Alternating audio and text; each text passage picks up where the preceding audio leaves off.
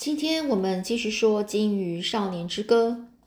雷夫呢抓到了五条肥美的银龟之后呢，他呢就将它们呢这些鱼啊放进了独木舟，然后呢又回到溪里，再抓了一条母龟鱼，将它剖开，吃了一把鱼卵，然后接着呢，这雷夫呢又带着这个捕来的鱼呢沿岸航行哦，就是捕来的一些鱼哦，然后就开始。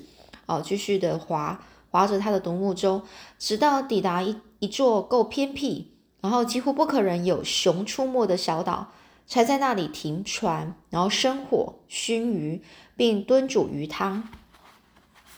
但是那里的渡鸦和乌鸦看到死鱼就都飞了过来，尝试逼近他的烤架。这雷夫呢，只好坐在火堆旁把他们赶走。雷夫烤了一整条鲑鱼。等到这个鱼肉微微冒着热气，风味变好时，这个马上呢就将这个鱼肉通通吃下肚。吃完之后，雷锋就舔了舔手上带着咸味的鱼油，便往后一靠，开始胡思乱想。雷夫就在想啊，他必须再做一块新的故事板，但这回要换个方式。之前那块板子上，他只刻了一一只虎鲸和一条鲑鱼，上面没有故事，只有图像。现在渔夫要加上一些东西，以便诉说这一切是如何开始的，包括那座捕鱼的营地、那艘死亡之船以及老卡尔等等。此外呢，他还得去采一些黑莓，因为鲑鱼加上黑莓就是简单而完美的一餐。说到黑莓呢，这雷夫啊便恍惚啊，恍惚之间有点不清楚，我想起了那头熊停下脚步，吃了些青草。这听起来似乎有点怪，但如果熊会吃青草，或许它也该试试。或许它可以在鱼汤里加些青草、黑莓、故事、鱼、青草、鱼汤。想着想想着呢，他雷夫呢又睡着了。但这次他很安全，尽管睡着了，但每隔一段时间呢，雷夫还是会醒来，在火堆里添一些木材和青草，以免渡鸦来偷吃鱼肉。因为这些渡鸦现在已经变得非常大胆了，像像鸡一样啊，在火堆四周走来走去啊，毫不掩饰哦。雷夫心想呢，不知道这个渡鸦的，嗯，就是不知道，哎，不知道他们的肉吃起来是什么滋味哦。哦，也就是说他在想这个渡鸦的肉啊，可是呢，雷夫很快就打消这个念头，因为他已经有鱼肉可吃了。况且，就算真的能够抓到一只渡鸦，这些渡鸦的肉吃起来有可能啊，又老又多筋啊，很多筋哦，就是很不好吃啊。再说呢，渡鸦非常的机灵哦，总是离它远远的，并不好抓。除此之外呢，雷夫已经越来越习惯这些渡鸦的存在，很乐意有它们为伴，也喜欢听它们交谈。呃，所以呢，雷夫实在是舍不得啊。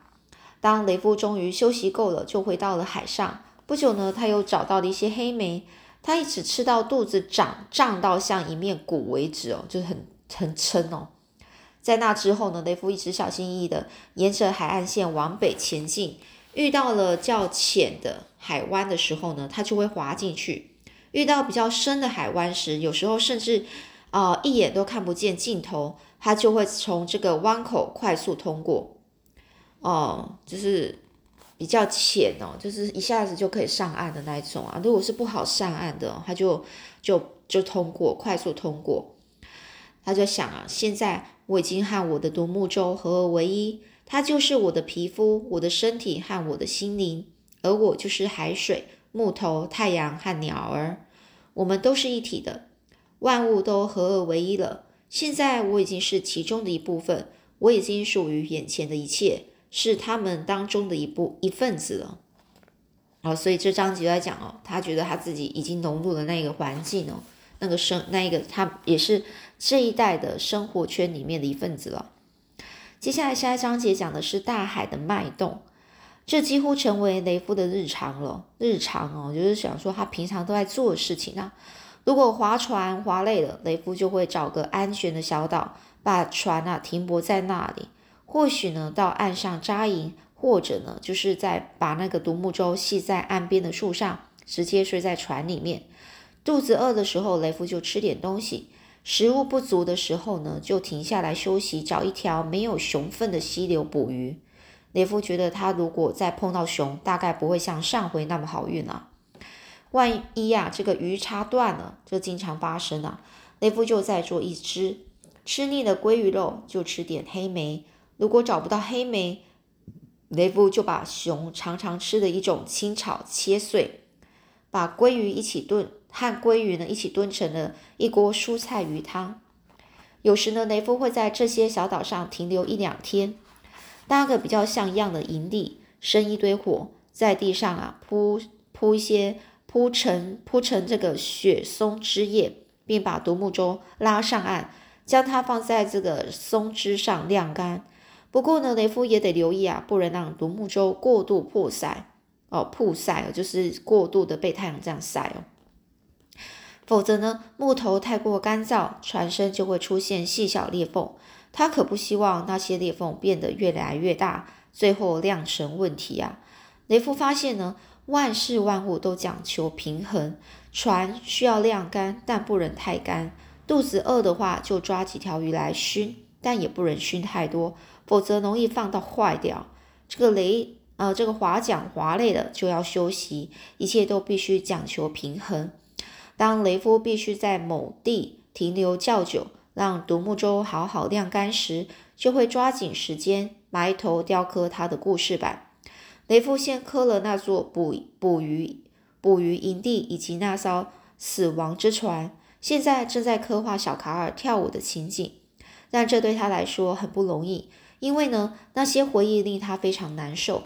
这时呢，雷夫就会问自己，到底为什么要这样做呢？尽管没有答案，雷夫呢还是继续动手刻着。最后呢，他下了一个结论：无论他为什为什么要把这些故事刻下来，无论这些故事最后有没有人看到，都不重要。雷夫只想把自己的生命轨迹呢留在这木头上，板子上的故事就是生命本身，他们呢是被刻画下来之后就成了永恒的回忆，无论是否有人看到或者别人是否了解都不重要，他们是被呃整个哦镌刻下来的镌刻哦镌刻下来的回忆，镌哦雕刻哦雕刻。哦，雕刻意思啊，就是他们是被雕刻下来的回忆，如此而已。故事就是故事，那是唯一重要的东西。因此呢，每当雷夫在某座岛上停留较长的时间，便不停地磕着。在此时，哦，在此同时呢，他也有些例行工作要做。由于他有一只桨呢，已经掉进漩涡里了，便找了一棵已经干裂的雪松树。从上头呢削下一条，呃，削下一长条，用斧头和这个匕首呢，将它做成了一支备用桨哦。备用就是，呃，如果现在目前用的那一支呃划桨呢，嗯，如果丢了或是坏了或是不好用的呢，哦，他就在就是在拿这个备用的就可以拿来用哦。再拿几把这个湿润的沙子，把桨的表面磨光。就像他打磨那块故事板一样，然后呢，雷夫就把这只桨包覆其他装备的那卷，哦，那卷毯子，包覆其他装备的那卷毯子一起呀，就这两个东西一起呢，牢牢的捆在这个独木舟的底部。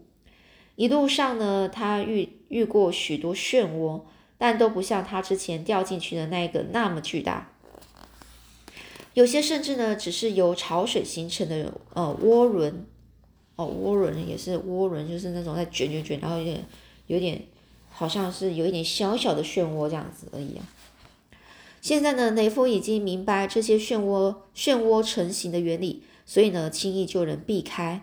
对雷夫来说呢，长时间待在一座岛上不再是一件难事了。刚开始他还不太习惯这样的生活，因为之前他在船上时，大大多呢就大概呢待在一个安静的幽暗的角落里。吃饭时得靠着一个类似木槽的一个容器，用手去取食，还得提防和他同巢共食的水手抢走他的鳗鱼肉。而这个呃苗念仓啊，就苗念仓里面呢有一张苗念呢，就是在可能就是。可以念着的那一种。就苗念昌哦，就是在讲说这个放这个苗念的这个地方。那苗念本身是什么？就是呃，像那种类似就是呃做那种呃绳索，然后那那种链子的东西哦，哦，就为了在那种专专门是在船上的哦链在一起啊，或是你把毛毛给丢下去。哦，就是像毛毛要丢进去水里面，然后让让船整个就是不会，呃，就是稍微就是不会被浪啊吹走。哦，那你知道锚链就是一种链子的东西哦，所以呢，这锚链锚链仓啊，就是一个这放锚链的这个地方，它那地方里面里面呢的一张帆布吊床，就是吊床啊，就是里面有一个吊床哦。帆布做的吊床啊，就是这个当初雷夫所睡觉的地方。但是这个舱里呢，总是散发一股腐烂的臭气啊，而且那张吊船啊、吊床啊已经发霉了。雷夫身上的衣服同样是帆布做的。那时呢，他根本是无法决定自己的生活，所以每次呢，船只停泊在岸边或是码头的时候，他就会被关进这个。船呢？船前呢？船前的这个船，船的呃旁这个前面的这个锚链舱里，直到再度出海的时候，他才能出来那时呢，雷夫总是在别人的眼皮底下被监禁着，就是他没有自己的自由啊，想被关起来哦。为什么到？船只停泊的岸边的或是码头之后，他就失去自由呢？因为呢，他就是在船上的远呃人哦，被卖到船嘛，船上，然后他也不是正当的正式的船员，他就是被卖呢，卖过去的类似奴隶的那种感觉。所以呢，也是在船开始行驶的时候呢，他才能被放出来做活，干做一些事情呢。但现在呢，除了他自己以外啊，再也没有别人了。这种滋味多美妙！